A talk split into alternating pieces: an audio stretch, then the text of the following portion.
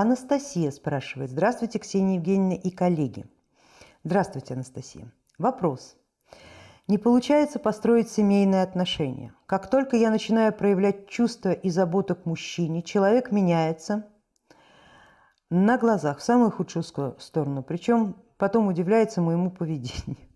В один из таких моментов появился образ мужчины и сказали, ты наш солдат, тебе нельзя любить, тебе никто не нужен. Далее кто-то сзади меня обнял и сопровождал целый день. Такой любви, защиты и неимоверной силы я не испытывала никогда. Существо это было ростом 5 метров, голубого оттенка кожи. Правильно я понимаю, что это был мой род. Почему я солдат и что это было за существо?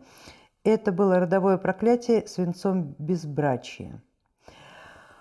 А, Анастасия, это не то чтобы род, а может быть, если и род, то не род человеческий. То есть это, возможно, семья, но не род в том смысле, в котором мы подразумеваем и употребляем это слово, живя здесь, в этой реальности.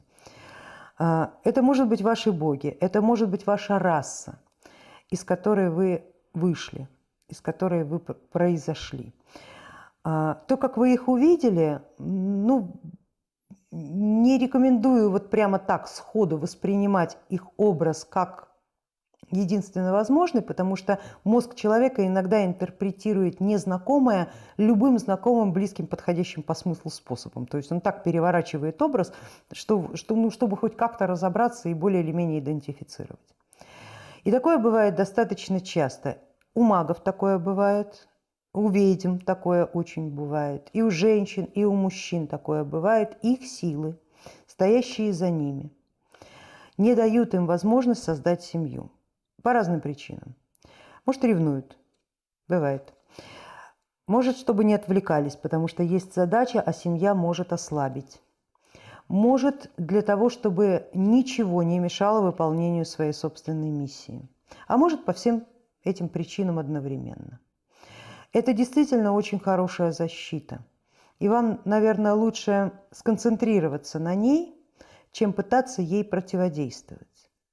В любом случае всегда можно договориться о какой-то компромиссе, если вам нужно с точки зрения биологии. А, но ну, будут условия, определенные условия, эти условия надо выполнять. Вот тот обряд жених, о котором мы сегодня говорили, это подселение духа, подселение беса. Вот они иногда выставляют такие условия, как бы не давая женщине ни с кем соединиться. Но там это немножко по-другому выглядит, там просто с партнером что-нибудь обязательно случается. Ну вот как-то вот обязательно случается, так что у него больше ну, в дело употреблен быть не может.